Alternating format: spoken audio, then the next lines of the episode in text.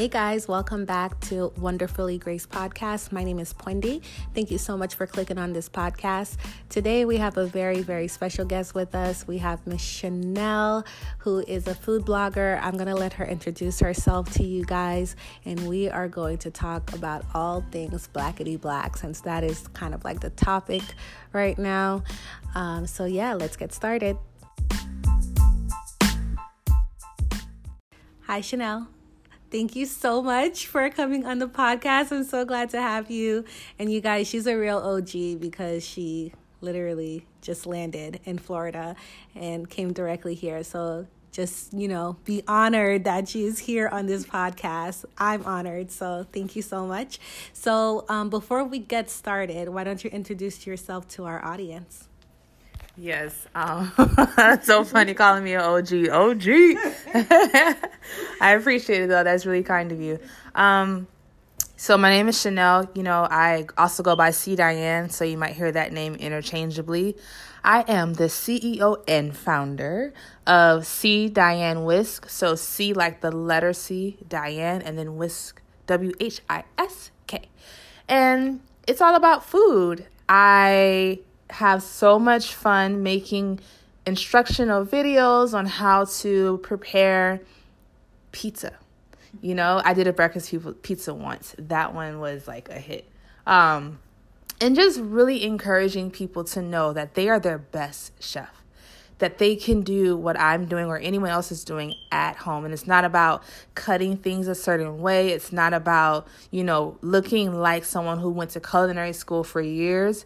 It's about flavor. It's about fun. And it's about building a relationship. So oftentimes people will see me bring my little cousin. She's three, Kari. We would cook together and um, she would tell me she don't need no help and I respect that.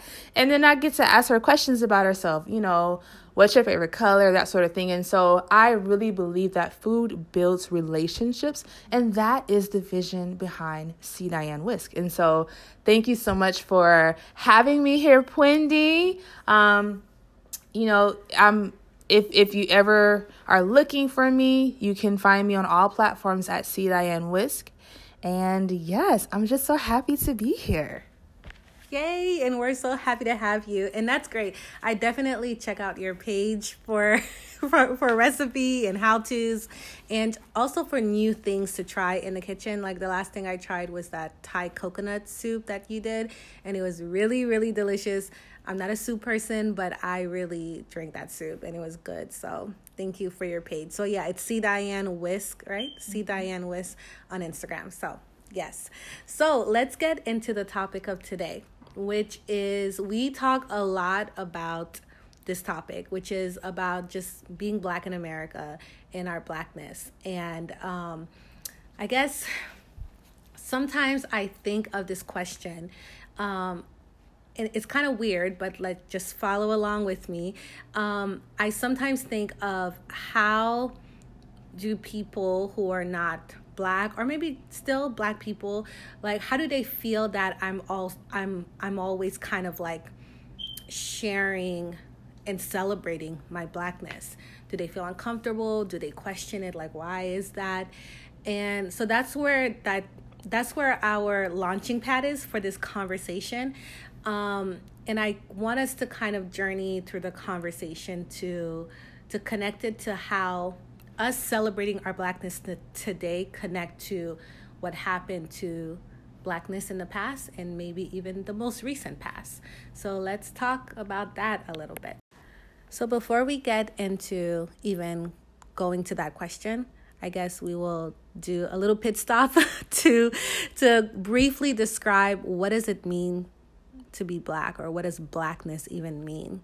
So what do you what do you, what do you think Chanel? Well, when I think about blackness, I think about just literally embracing the fact that you are a black person. Whether that is whether you're a light-skinned black person, dark skin, in between, someone that could almost pass or pass. At the end of the day, like your bloodline makes you a black person. And and and that is what I think about when I think about blackness.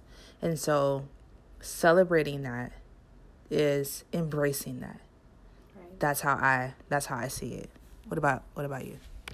That's good. I feel like that was a great definition. First of all, I feel like it really encompassed what it is. Um, and what I hear is that there's even diversity within blackness, but I like how your definition was very like it gave a base to it that is you're embracing your your black roots, like that you were that you're black, you know? And you're right, it's not just the amount of melanin in your skin. It could be Caribbean black. It could be, you know, from an African country black. It could be um, the West Indies black. It could be what like exactly what you you said. There's different types, but at the end of the day, still black. That's so right. yeah. So Chanel, one thing about me is that I love being black, and I know that you love being black too. we just love being black, y'all. And if you're black, you should like you should love being black, and if you're not black, you should love black people. um, and that's on period, right? just kidding. I'm just kidding. Okay, so I love being black, and I love celebrating my blackness, and not to not to just like be out here annoying people like, oh, look at me, I'm just celebrating blackness. But because I truly love how God made me. I love the hair on my head. I love the amount of melanin that my skin is pops in the sun. I love um, my ancestry as a Haitian. So I just like celebrating it. And I think everybody really should celebrate who they are right? And not celebrate it in a way where it becomes superior, but just you're celebrating in a normal way and loving yourself as how God made you. So, my question to you is, or for this conversation is, why should we celebrate blackness? Is there a reason that we should celebrate blackness? What do you think? Yeah, um, I think that, you know, you re- listen listen, if you want to know why it's necessary to celebrate blackness, you know, and this is just a challenge to anyone, sit down with someone's black grandmother. You know, or someone's black grandfather, mm. um, maybe even an interracial couple that got together in the 50s, and hear their stories. And you'll see that it's not so far away, um, or in the past, I should say, where black people just dealt with a lot of hatred because they're black. And so, oftentimes, you know, we as a people were and still are made to feel like there's something wrong with us because we're black. Mm-hmm. And that has surfaced in various ways. Um, so much so that they came out with skin lightening creams. And I don't know the full history of that. Um, but I know, you know, some people will lighten their skin because they want to be light skinned because it's too dark. You know what I'm saying? Like, what's wrong? What is it about being dark? Well, the darker you are, the more evident it is that you're black.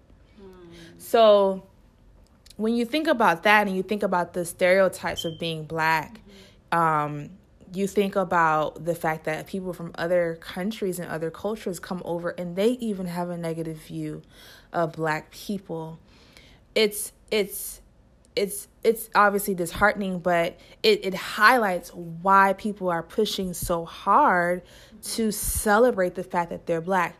Because we live in a world where the darker your skin is the more likely you are to be mistreated.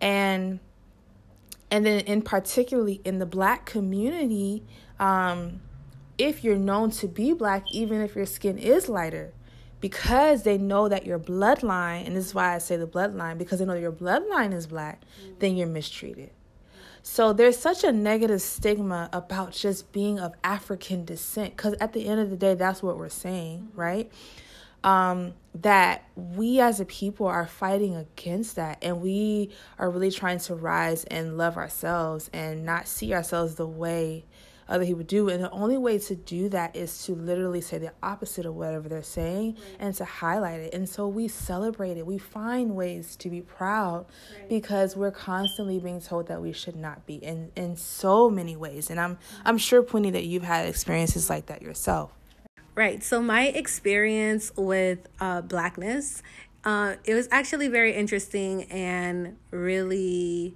it was shocking, but it it was shocking and funny. So my just real quickly as a child i was born in america but i grew up my primary years were in haiti Haiti is a black nation, okay? There's black people all around. So we did not grow up with this idea that we were less than, that we were inferior, that, you know, I don't recall having any type of like um, issue with my blackness or my dark skin or anything like that.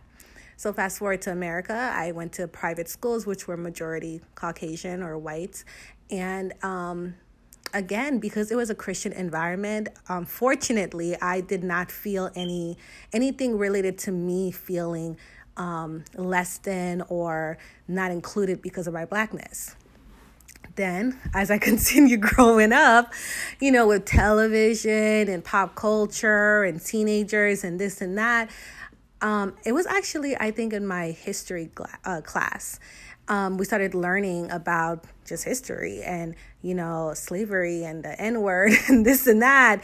And i was like i was really shocked. Call call me um naive or ignorant or whatever but i was like there are people out here that don't like me because of my skin I was genuinely like, that's not true. Like, that's not, like, I was like, that's not true. No. And it's like, yeah, like, I remember my history teacher continuing to walk us through that part of the history book. And I just was like, but why? And how? And I'm glad actually that I had that kind of innocent, like, upbringing because, and I still try to keep that because it just doesn't make sense for someone to, hate you, not just dislike you or have assumptions, but to hate you because of your skin. That's like, um, to me, that's a major sickness, you know, in the head. Um, but yeah, that's been my experience. Like, that was shocking to me.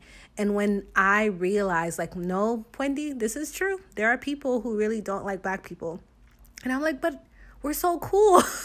like, I really thought this. I was like, they're missing out. Like, we we we do a lot of great things. Not only do we season well, like we season our our meats well, you know, we do a lot of like we have a lot to add, you know, as well as they do. But I'm just saying we all add something to this pot that's called the world, you know? And I was just very surprised. So that was my experience. And any other experience as an adult that I may have had when it comes to my blackness, I just never, I chose never to like ingest it. Cause to me, I'm like, no, you're wrong. Like, you're wrong. Yeah, I um I grew up in a well, I didn't I actually didn't fully grow up in America um because my dad was in the army. We we were in Germany for a good portion of the year of our years, but I grew up American and um being very aware of that and my dad and my mom too uh, um they're very proud to be black. My daddy is proud to be black. And so I grew up with him having us watch Roots. And I don't know if you all have heard of that, but it's it's a movie about slavery and when they're being brought over and it's a long segment. I didn't we didn't watch all the segments, but um, there's a scene in there where one of the slaves his name is Kunta Kinte and he's being beat um, and being told to call himself Toby. And so they they whip him they stop and then they say, What's your name? And he says, Kunta Kinte. And they beat him some more. And they stop, What's your name? Kunta Kinte. Beat him some more until finally he said Toby. And in that moment, my dad turns to my brother and I. I was in the second grade, y'all. he turns to my brother and I, was like, Don't you ever let nobody call you outside your name. you understand me? So we are like, yes, sir. right? Because from the South, and my dad's in the Army. So we said, yes, sir, no, sir, all that stuff. But that's how I grew up. Mm-hmm. I grew up very aware mm-hmm. that people would not everyone, but some would treat me different because I was black. But I was taught that even if they treat you different, mm-hmm. don't you allow um, your view of yourself to change and don't allow people to mistreat you. Your name is Chanel. You know what I'm saying? So I we we had to know. They prepared us for that. And I remember being in the second grade, this little girl running by calling me the N word and I was like, it was so random. It threw me off. I'm not even gonna lie. I was like, what? you know, and and it's, thank God it's not something I experience often, but it was just a very real reality. And I was in Germany when that happened, actually, but I was around other Americans. So, you know, I, I didn't get it the way that I, I'm sure other people would have gotten it, but I grew up aware. But it was to prepare me. Um, and so that was helpful. And then now that I'm older, honey, I'm even I'm even more proud to be black because I understand even more how great we are. Yeah. And you know what that reminded me of really um, even though I didn't have all of the awareness of what my blackness meant because it just it wasn't something that was really, you know, like hammered, you know, not hammered, but really taught in my household. What was taught that came up as you were talking is um, how I should behave in certain spaces that are mainly white. And I always, I remember Little Pointy always rejecting that without having all the historical research or whatever, little Pointy always was like, huh? What? no. like I always was like, why? But why can't I just be who I am in these spaces? And I always try to be who I am in those spaces, but it's a reality thing of how some people really say, turn down who you are, turn down your blackness in certain spaces so that it could make other people comfortable. But it's like, why would my black skin, my blackness make you uncomfortable?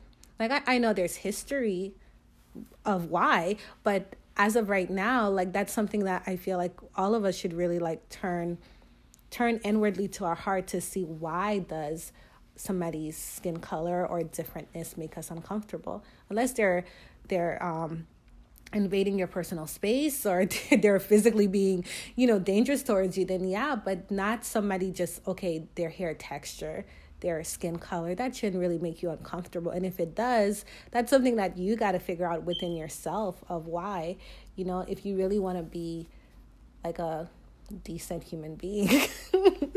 um, so, yeah, I remember my mom mainly my mom um, saying that when you go here you need to do this and you need to do that and i don't even think she knows in a way that she was indirectly saying you need to be a little bit less black and more more white to fit in and blend in. I don't think she even knew she was saying that. I think that was something that because they probably have seen my parents were here. Well, they were here in the I don't know when they came actually to the the the United States, but either way, they do have that knowledge of being um being mistreated and kind of like this this is for black people and this is for white people. They do have that knowledge and they kind of passed it on subconsciously and indirectly like hey in order for you to be successful and i want you to be successful this is what you need to do in the presence of white people in the spaces of white people.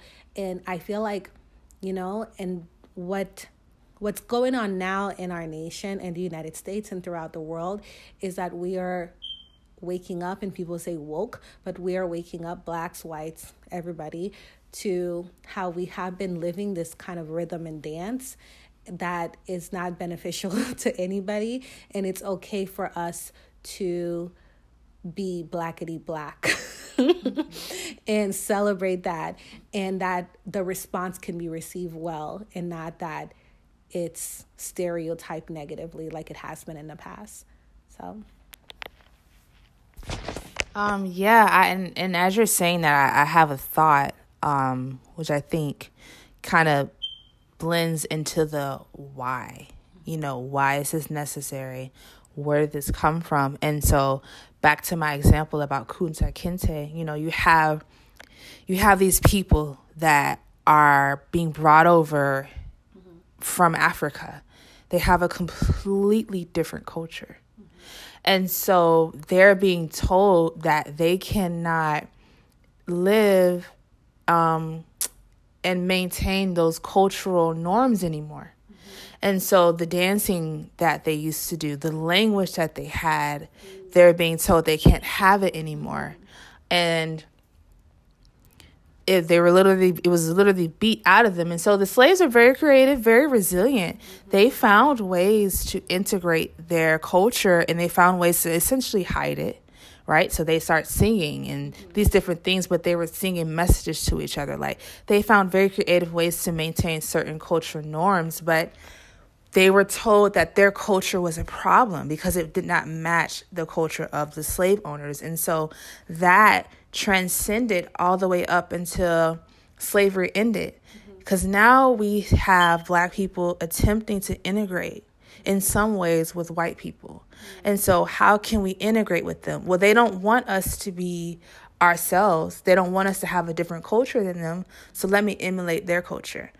And it goes from slavery to then segregation. Mm-hmm. Now we're trying to end segregation. Well, I want to let them know that I belong in their space too.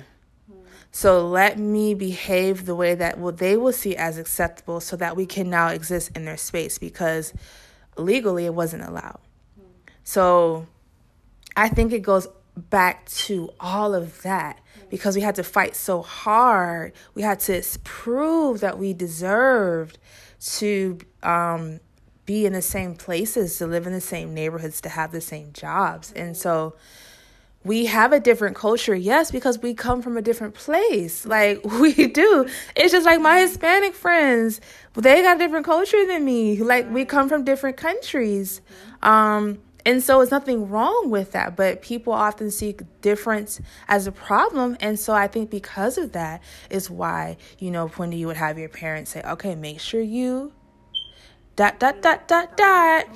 Because, right, be like the dominant culture because we were not allowed to and I don't want to keep saying exist in the same places, but essentially that's what it is. We were not literally allowed to be in the same places as the dominant culture. So I'm working so hard to show you that I should be here. Right. And one thing that came up when you were speaking is like, you know, to answer that question, why do we celebrate blackness? And one thing that came up was that if black people don't celebrate blackness, who will? Then who will? You know, um, when you look at history, especially in the media, um, the entertainment industry, commercials, uh, modeling agencies, you can just go on and on and on. There's not really not even just a depiction of black people but there's definitely not a celebration because they're not even in those spaces. They're not looking for black people. They're looking for a token. They're looking for one two maybe the most let's say tyra and naomi campbell. That's it you know that's it. Now we have more. But that's really you know that's like just our culture and that's our history you know and now i feel like that's a that's a good answer like if if black people don't celebrate their blackness and the the beauty and uh, richness of their culture, then who will? And I feel like the answer will be no one. so we have to. And I also feel again just to just for if you're listening and, and you're not black, I just wanna I always wanna include everybody in the conversation. That's for any uh culture, any race, you know, if you're Indian, if you're Asian, if you're white, you know, like you need to celebrate who you are in your culture. The problem is specific to the white race historically is when there becomes this very prideful super, uh, superior complex um, when it comes to genocide when it comes to slavery like that's when it be that's when it's a problem like houston we have a problem you know but as far as celebrating and appreciating your culture, that's something every people group really should do and should have because we all can learn a lot from each other's cultures. Right, Chanel. So, in essence, we're talking about, you know, black culture, blackness overall, and also since we're both Americans, we're talking about American history, right? And um, let's kind of pivot a little bit and talk about cancel culture. Let's talk about cancel culture where it relates to this specific topic about uh, Black history and Black and American history, and let's also say white history because that's a thing too. If there's a Black history, there's definitely a white history, right? Um, and how we can kind of traverse the lands of cancel culture, right? Uh, I have actually, when I first heard of cancel culture, I thought it was just like a to be honest, a millennial Twitter thing, so I didn't pay attention to it. But um, apparently, looking into it more, cancel culture is something where it's like a person can literally be quote unquote cancel because of societal pressure or the Twitter world or social media world really putting pressure on them and it can totally annihilate in essence their reputation and all the work they do. And um I have my stance on what I feel towards cancel culture, um, especially when it comes to history and things coming up that um, have a lot of maybe racial um, innuendos to them, which is very common back then. What do we do with them today? So, what are your thoughts on when we come across someone great that maybe did really like that really benefited the birth of our nation or that benefited the the maintenance of our nation and not just but and they had racial you know um things attached to them because that was kind of like normal in the land and it should have been normal but what are your thoughts on all of that um i think that and and this might be because I do have a therapy background, and so we talk about the both and a lot. Mm-hmm. It's the ability for two opposing things to exist at the same time. Right. And so when I think about that, I think about the both end. So, um, you know, Ulysses Grant, and this is just me like throwing out a, a really well known name in our history. That may be my white friend's great, great, great, great uncle, right?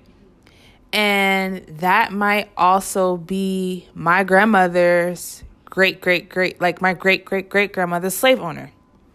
And so my view of him is going to be different than my white friend's view of him because my relationship is different.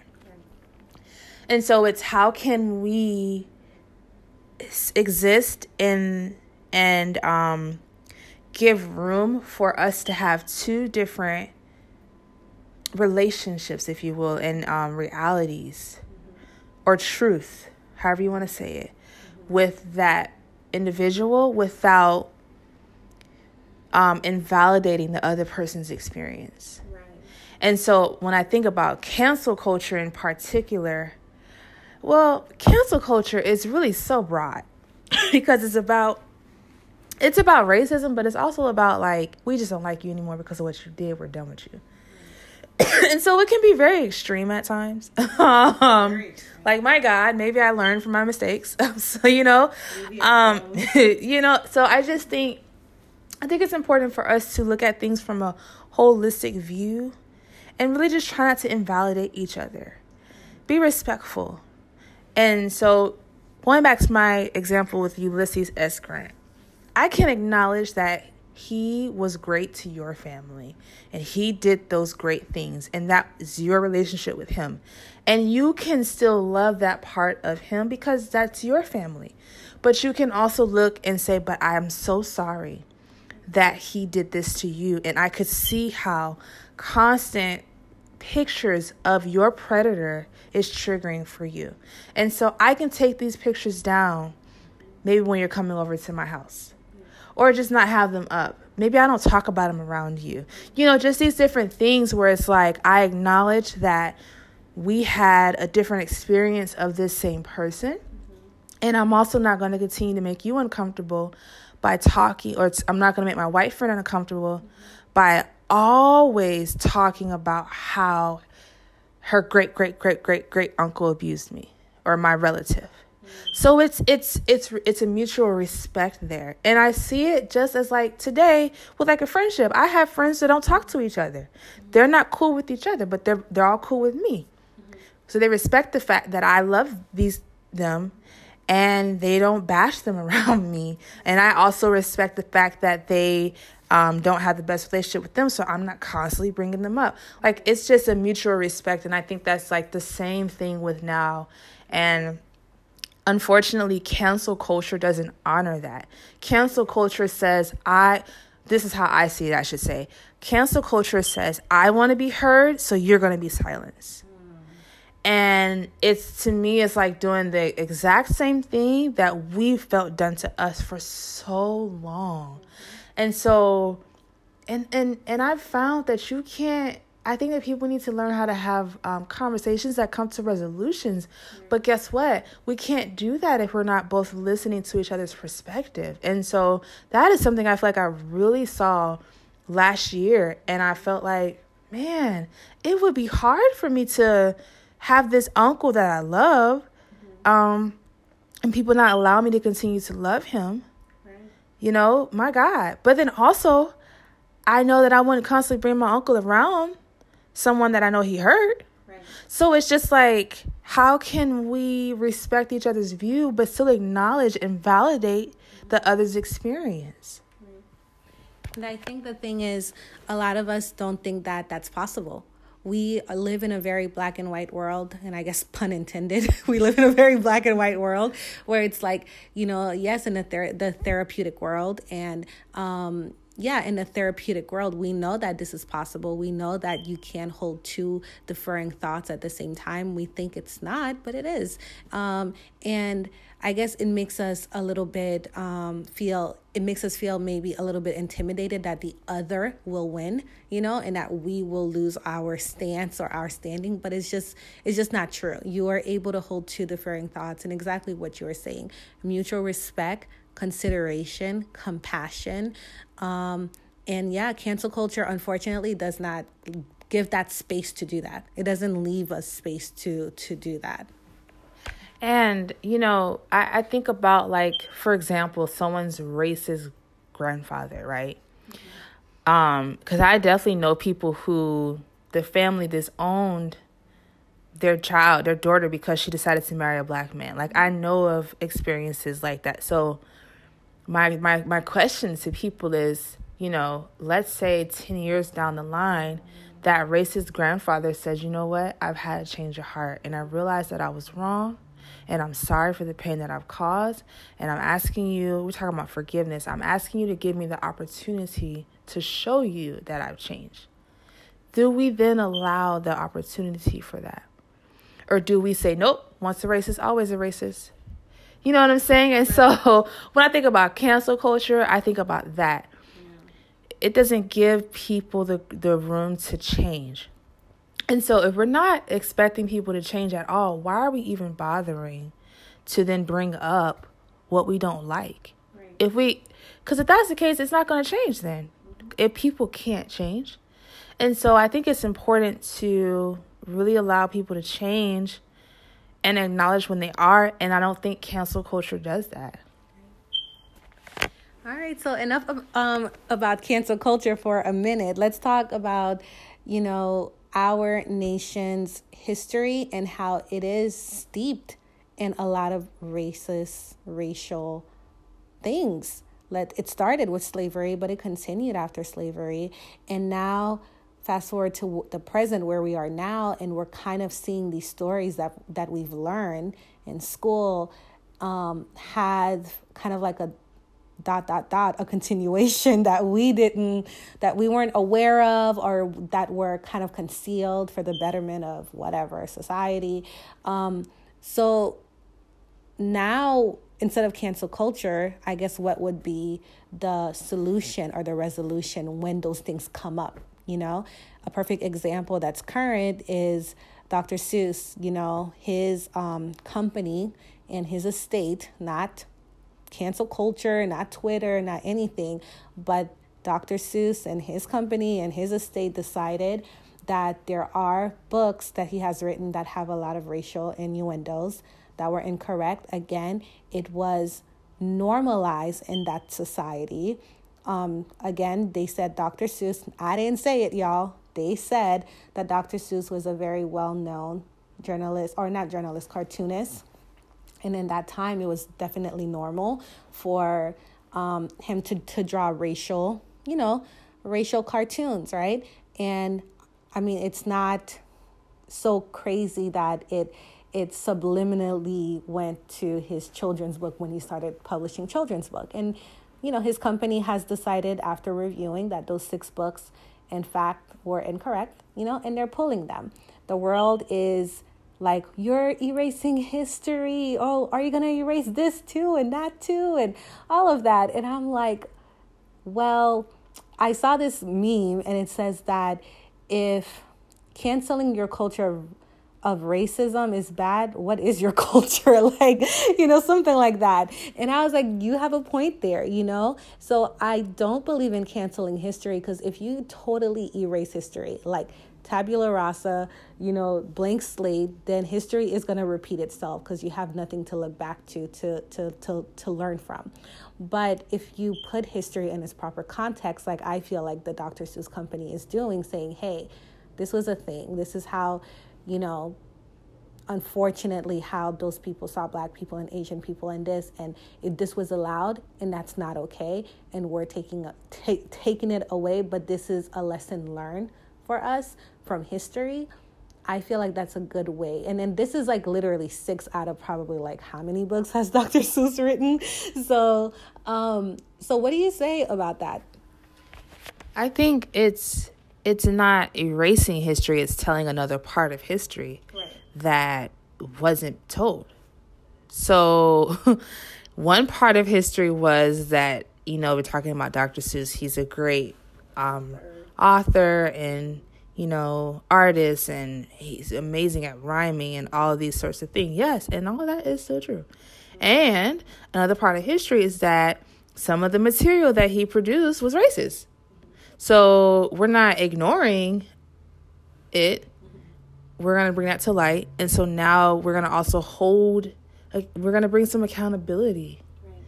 You know if something is wrong let's say that it's wrong and let's correct it. And I think, you know, it sounds like that's what they're doing. And I didn't know that prior to you telling me, Wendy. So thank you for sharing that. I'm like, what books were they? but it makes me think about Dumbo, like the movie Dumbo. I loved it growing up. I don't know why. I just, I think because it was all the singing. But I look back at that, what we're supposedly, what we're supposedly ghost, were like KKK um, hoods you know, so like they were in the shape of a cone, which is like the KKK. So it's like, do we just say no? That was because it was created back in the 19 dot dot dot that it should stay like that because it's history? No, all history wasn't good history. Right. So perhaps we shouldn't watch it. Right. Maybe we should take it off of this air or that station because we want to let people know I don't think it's okay. I'm going to hold that segment, that the thought behind that, I'm going to hold it to a standard. It's creating a standard.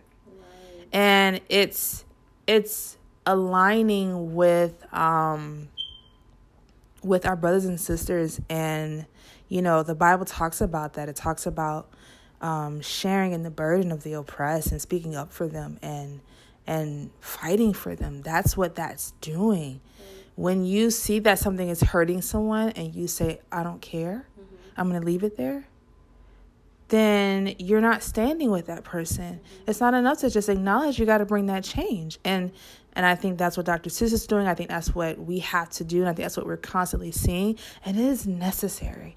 It is necessary. I totally agree. And I think it's, you're so right. It's telling the full story, you know?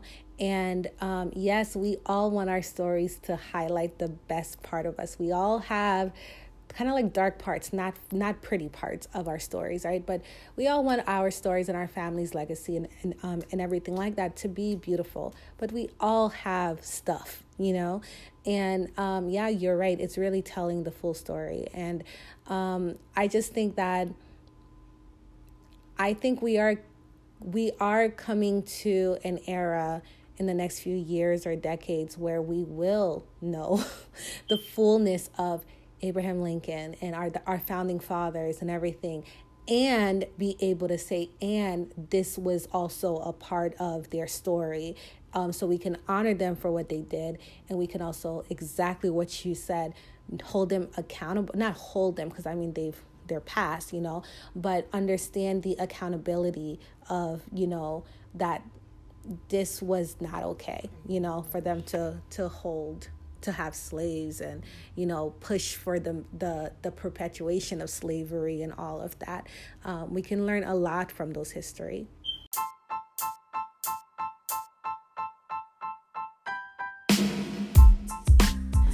So, wrapping up this awesome conversation that I'm having with Chanel, um, I want to ask you, Chanel, like, where do we grow from here? Where do we not just where do we go from here? Where do we grow from here? Right? how can we continue celebrating our blackness and inviting others to celebrate our blackness with us? I would say, I think that. I think that it needs to be, it needs to start with an individual and really defining what blackness means to them. Um, because that is what I think allows you to kind of grow and how you, it's what helps you define um, your way of celebrating that. And so for me, you know, my thing is food, right? Um, and and so what I did the last week of February on my Instagram account, C Diane with y'all.